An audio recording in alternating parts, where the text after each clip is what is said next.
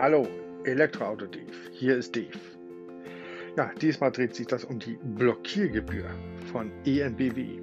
Ich habe vor einiger Zeit eine E-Mail bekommen, die ich auch bestätigen muss, äh, dass ab 2. November oder seit dem 2. November 2020 die Blockiergebühr kommt oder ist, da ist besser gesagt. Die ersten 240 Minuten sind frei, also nur die Gebühr für den Stromkauf.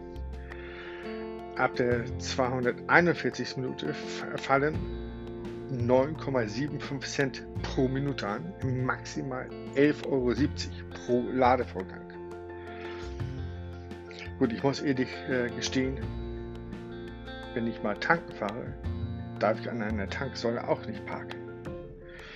Klar, gibt es einige, die ein bisschen länger stehen. Aber im Regelfall steht man ja zwischen einer Stunde, vielleicht zwei Stunden, um den Akku voll zu kriegen. Es sei denn, man hat gerade einen AC-Lader mit 11 kW, dann dauert es ein bisschen länger.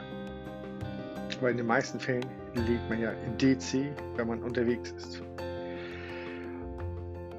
Was haltet ihr eigentlich von dieser Blockiergebühr?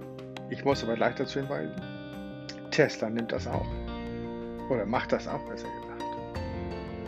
Also das ist jetzt hier nicht nur EMBW.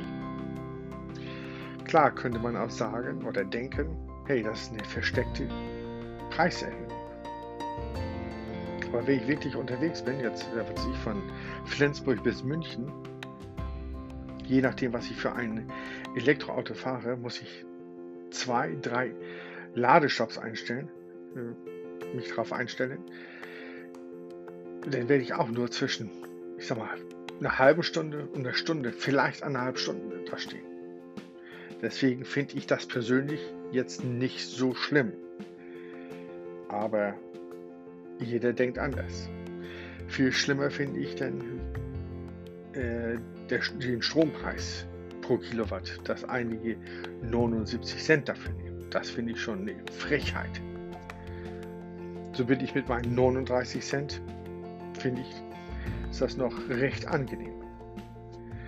Ja, das soll es auch hier gewesen sein und weiterhin viel Spaß. Bis dann, euer Elektroauto Dave.